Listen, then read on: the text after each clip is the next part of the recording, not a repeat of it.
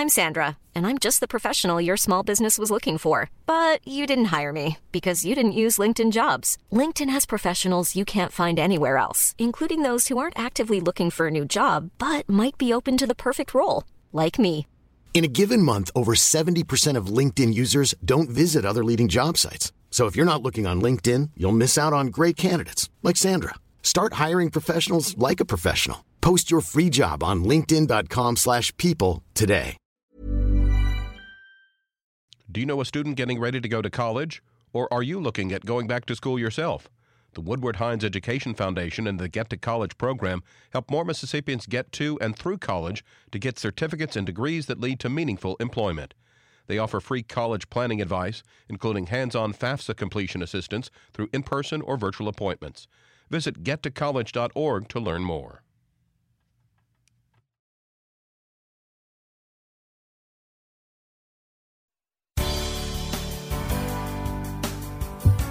Good morning. It's 8:13 on Friday, August 12th. I'm Desiree Frazier. This is Mississippi Edition on MPB Think Radio. On today's show, a new Amazon fulfillment center opens in Madison County. Then we talk to a school superintendent about gun policies and safety standards. Plus, when hurricane season entering its peak period, we take a look at the updated forecast. This is Mississippi Edition on MPB Think Radio.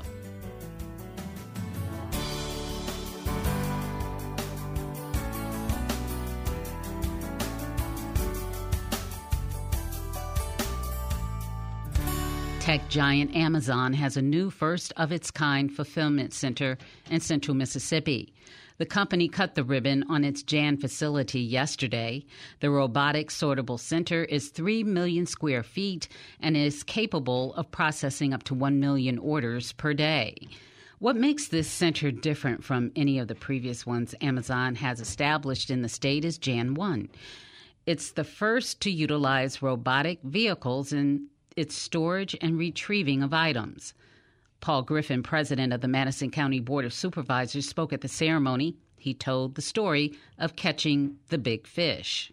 So we went out, Madison County Board of Supervisors, and hired a hot shot economic development director named Joey Deason. When he came in, he got his marching orders that we wanted something on this site that wasn't nothing but a pine thicket. Right here. We wanted a big fish right here. So he went to work. He reached out to some more of our partners. He reached out to the City of Canton, CMU, Entergy, the state of Mississippi, DRA, and others. And after he put all that together, the big fish stopped looking over into Mississippi. They came into Mississippi.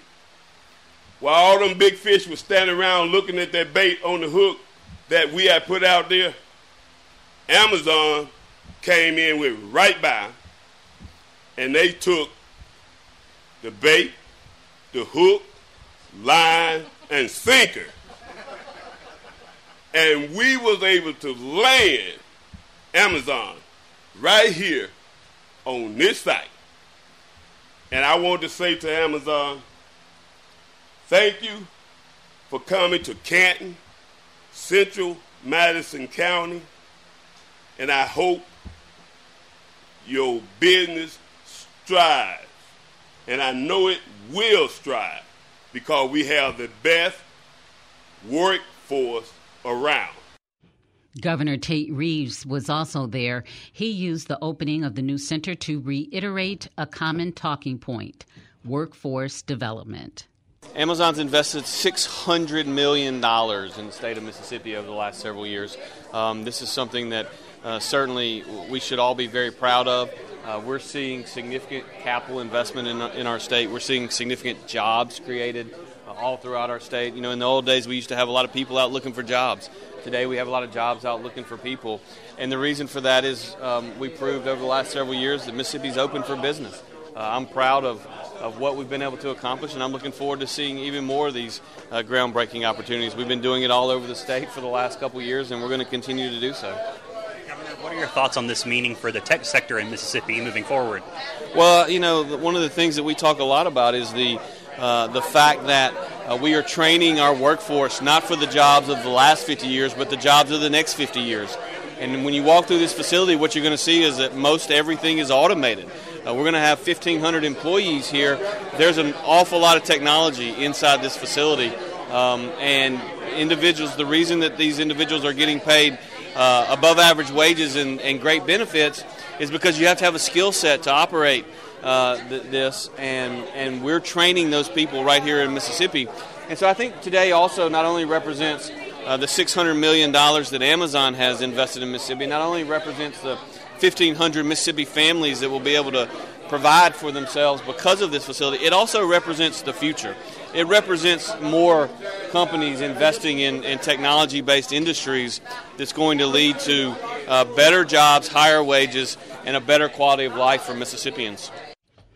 The new center is in Madison County, just north of Jackson. The capital city is once again facing significant water system woes, with most of the city's residents under a boil water notice and requested to conserve what water they have due to low pressure.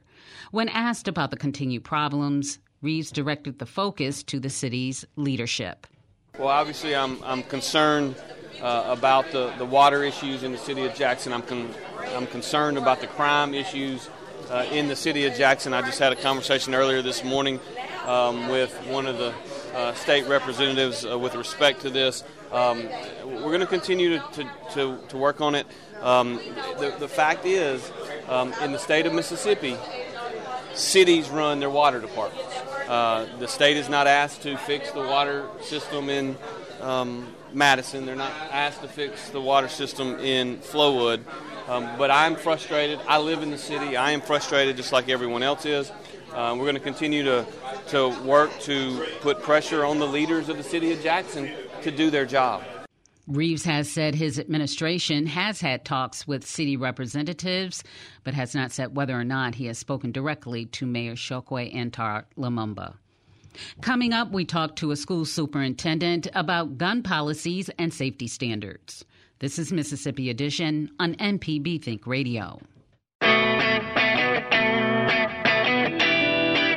When you look at your vehicle, think of MPB. Need to get rid of your ride? Donate it by calling 877 MPB, the number 4 CAR. Need to have some work done on your truck? Listen to AutoCorrect Thursdays at 10, Saturdays at 11. An MPB license plate reminds you that MPB is with you wherever you go. Go to your county office and ask for an MPB car tag. MPB and cars, better together.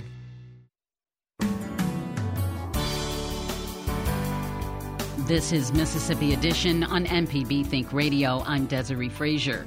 The Mississippi Department of Education is taking public comments on a policy revision centered around the state's 2011 concealed carry law. The law allows those with proper licenses to carry a gun onto public property, including schools. But the state board's policy did not comply with the law, restricting concealed carry to only sworn in law enforcement. School districts are still required to create their own weapons policies. Ken Barron, superintendent of Yazoo County Schools, says teachers and faculty are strictly prohibited from carrying guns on school grounds. He shares more on the safety policy with MPB's Rhonda Dunaway local boards approve their own policies, and that is the I don't want to say the law of the land, but that that is that is the ruling judgment of that district. Like like like if we say you know you have to have a shirt on to come to school, and I know that's being overly simplistic, but I mean, if you have to have a shirt on to come to school, that's a rule for that school. And as long as a state law or a state board policy does not contra or a federal law does not contradict that or overrule that, then that's a that's a policy they have to follow. So, like in our case, you know, I'm looking at this state law um, 459-101, and it does grant some latitude for people with concealed carry to take weapons in certain places. But we can say that you can't take them into classrooms. or you can't take them into the gym. You cannot take them into the office. You know, you can't have them, you know, out in you know certain areas of the campus where students are. Um, and I and, and that gives us the latitude. We also have the latitude to prohibit students or um, faculty members from carrying weapons. Like we, we can put some some place things in place to prevent. But like if like if a according to our policy, if a teacher brought a pistol to school, we could terminate that, that teacher's employment employment right that minute. Okay. Because of the policy we have. So, are there any policies in place or new things um, in policy that weren't there before uh, for school safety? Is there anything in your uh, in Yazoo uh, County that um, you guys are doing different to ensure the safety of kids, like say the locked doors, um, anything about your campuses, any you know systems that you may have in place now that you might not have had in before? Well, the short answer on policy side, no, we have not changed policies, um, but we are being ever even more vigilant than we, you know, we're continually up, updating and upgrading our vigilance. We are um, one of the things that we did when I came to Yazoo County four years ago was we, we started our own. Uh, we had we, we had security officers, and they were great guys. You know, one lady and three guys, and they were they were good people, but they were not certified law enforcement, and they could not carry a firearm.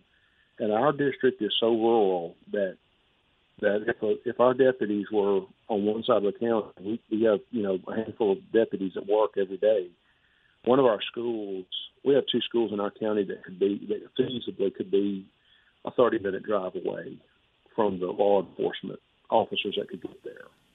So we started our own force, and we have um, we have a, SRO, a certified police officer at each school site now.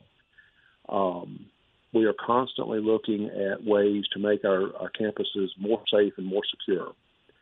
Um, we're ensuring that our we, we've been we've been ensuring that our exterior doors are locked, but we are we have put um, procedures in place where we have multiple layers of people who are checking those doors now to ensure through the day that they are not you know and, and I don't want to make an excuse here, but but but sometimes it is somebody goes out and they put a little rock in the door to hold it open. You know that you know that that happens.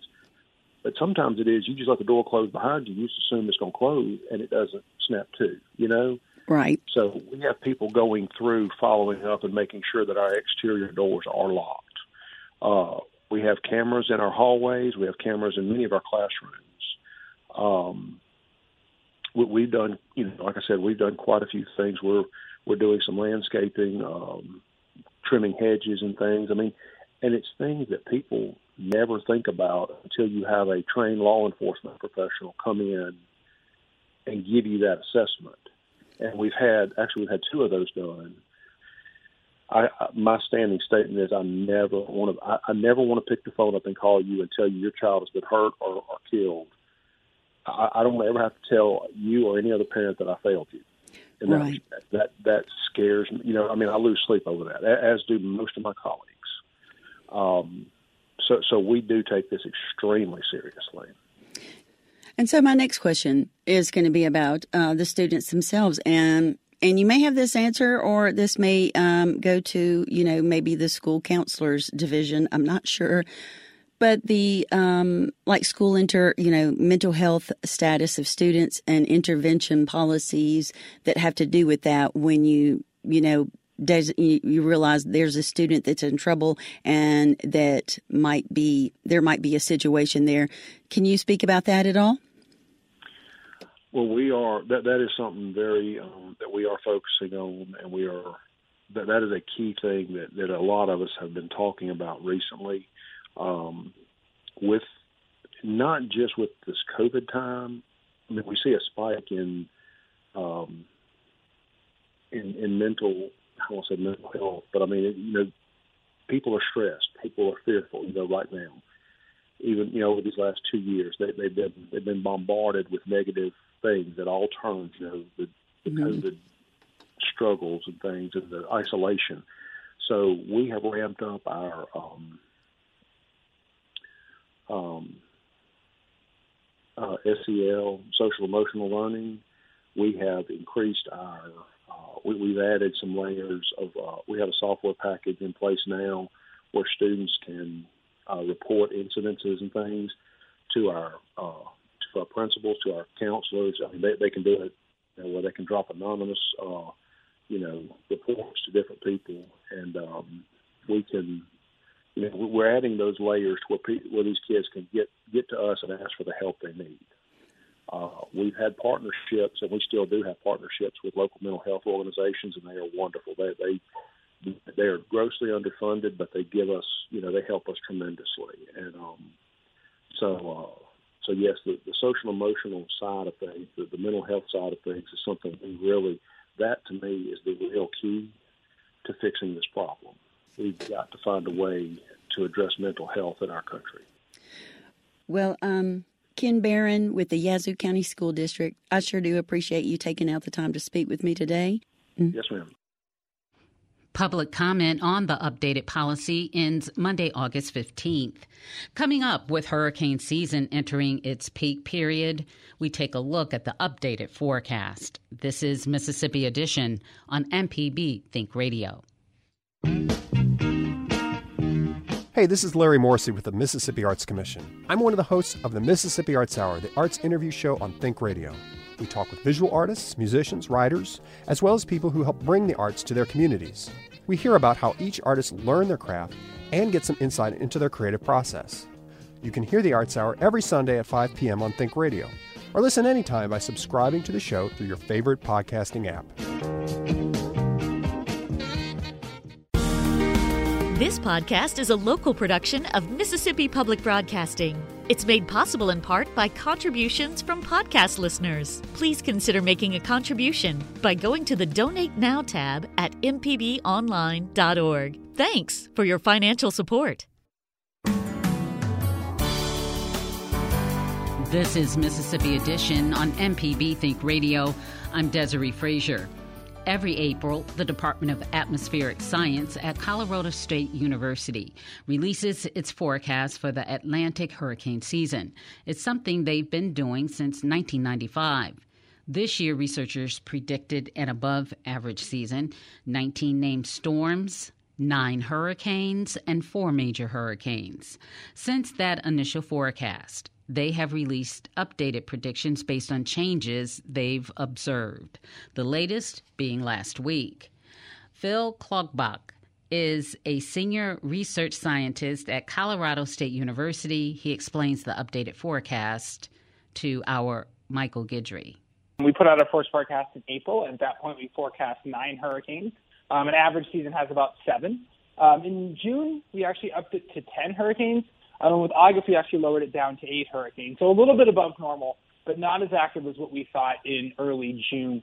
And a lot of that's just because um, the climate system is always changing. Um, so things look one way early in the season, and then as the season has progressed, uh, things look slightly less conducive for an above normal season, but we still think overall above normal levels of hurricane activity on that June update, eh, you said it went from nine to 10. I remember the beginning of the season. It felt like right out of the gates, we had a name storm, uh, and it was kind of one of those, well, here we go situations.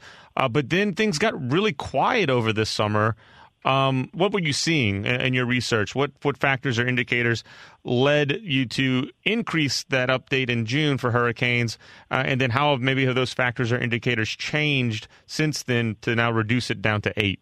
Yeah, so the reason we increased our forecast was primarily because, well, two factors. One, the La Nina um, that we thought was going to be in place in the tropical Pacific has certainly developed the way that we thought it would. And so La Nina, which is colder than normal water in the central and eastern tropical Pacific, when that occurs, typically lowers levels of vertical wind shear, which is a change in wind direction and speed with height in the atmosphere. Too much of that shear tears apart hurricanes. Um, the other factor in early June was the Atlantic was quite a bit warmer than normal in early June. Um, and since then, while the La Nina has continued, um, the Atlantic is still a little bit warmer than normal, but not quite as warm compared with normal as it was um, in early June. So that's one of the reasons why we backed down the numbers. As you did mention, it was busy early on. We had three storms um, through July 3rd, and we actually have had zero storms since then. Um, but the Atlantic hurricane season is extremely peaked. Um, and so starting around August 20th is really when the season really, really ramps up. Uh, we get over 80% of our hurricanes between August 20th and about October 10th. So that's about the kind of the peak window. So we do expect to see storm activity um, increasing, um, not in the next few days, but probably uh, once you get 10, 15 days out, we do expect to see um, the, the hurricane season really start to ramp up. And that's kind of where I was going to go because uh, the the forecast has changed a little bit, but it hasn't dramatically changed. And as you said, it, you're still predicting a, an above average season. And uh, you know we're we're almost halfway through August, so it, based on the indicators and the factors you look at, and and kind of maintaining this, maybe not as as active as we thought in April, but still more active than average. Uh, can we expect a, a, a, really compact period here uh, where people who live in uh, in Hurricane Alley, the, the, along the Gulf Coast, the Atlantic Coast, should should people start to kind of put their antennas up uh, for a really active period here? Yeah, I mean, certainly, you know, even just historically, again, mid August to mid October is the time of the season when things really, really ramp up. Um, and so obviously, like right now, things are still quiet, but again, there are indications that we probably are going to see um, a pickup in activity um, once you move, say, not the next 10 days, but once you get beyond that, it does look conditions are going to be more conducive. Um, it is important to note with these seasonal hurricane forecasts, this is our 39th year of doing them, um, that these forecasts do show skill. Um, in general, we are able to tell you whether it's going to be an above or below normal season, but these forecasts do bust on occasion. So, you know, if you call me in late November and we've had four hurricanes, you know, that wouldn't it wouldn't be the first time that we didn't have a, a perfect forecast, but in general, these forecasts do show decent level, reasonably good levels of skill, especially with the early early August outlook, uh, because then we're closest to the events we're trying to predict. It, when um, I know you look at a, a number of factors. You mentioned um, the the the warm waters of the Atlantic, the La, the La Nina um, in the Pacific. Uh, is there a period? I mean, I'm sorry. Is there a is there a geographic hotspot um, during this period of the of the Atlantic hurricane season? That window of, like you said, you know, mid August to late September, early October, uh, that that produces um, more activity than others. Yeah, that's correct. So early on in the hurricane season, so say in June and July, a lot of the storms that form um, tend to form either in the Gulf of Mexico or just off the east coast of the United States. And while those can happen at any time, the kind of the um, classic uh, hurricane that you probably learned about, you know, basically the ones coming right off of Africa, that tends to be kind of quote unquote, Hurricane Alley really opens up um, about this time um, through the middle part of September. And then as we get towards later September into October, where the storms tend to really, the strong storms tend to form, it shift, shifts back farther west. And typically October into November, if you're going to get strong storms, they often will form more in the Caribbean. Um, that's where your strong storms tend to form late in the season. And that's kind of where I wanted to end the strong storm. Um, uh, what we talked about just hurricanes in general, but one of the things that your your forecast does kind of look at are you know, strong storms and then hurricane days that are uh, that are days out there days um, in which a a hurricane or in some cases a strong hurricane uh, is out there churning. So uh, has anything changed in those regards to uh, the amount of strong storms, that's what category three or higher, and the amount of hurricane days, uh, the days that a hurricane might be churning and present a threat? Have any of those things changed? Yeah, so we do forecast, as you mentioned, the number of major hurricanes, which are category three and above, winds of 111 miles per hour or greater. Um, and so in April, we forecast four of those. In June, we forecast five, and then and with our latest update, we went back to four. And an average season has about three. Um, the days forecast has also kind of gone up and gone down a little bit uh, with the forecast. The idea being that in general, um, if the environment is more supportive than normal for forming hurricanes and major hurricanes, those storms also tend to last longer. Um, so again, all in all, we still expect to see an above normal season. Certainly right now, you know, things are not active, thankfully, uh, but we do expect to see, see things probably start to pick up um, in about 10 days to two weeks. Phil Klotzbach is a research scientist in the Department of Atmospheric Science at Colorado State University. The chances for a landfall along the Gulf Coast for a hurricane is 43%, he says. This has been Mississippi Edition on MPB Think Radio.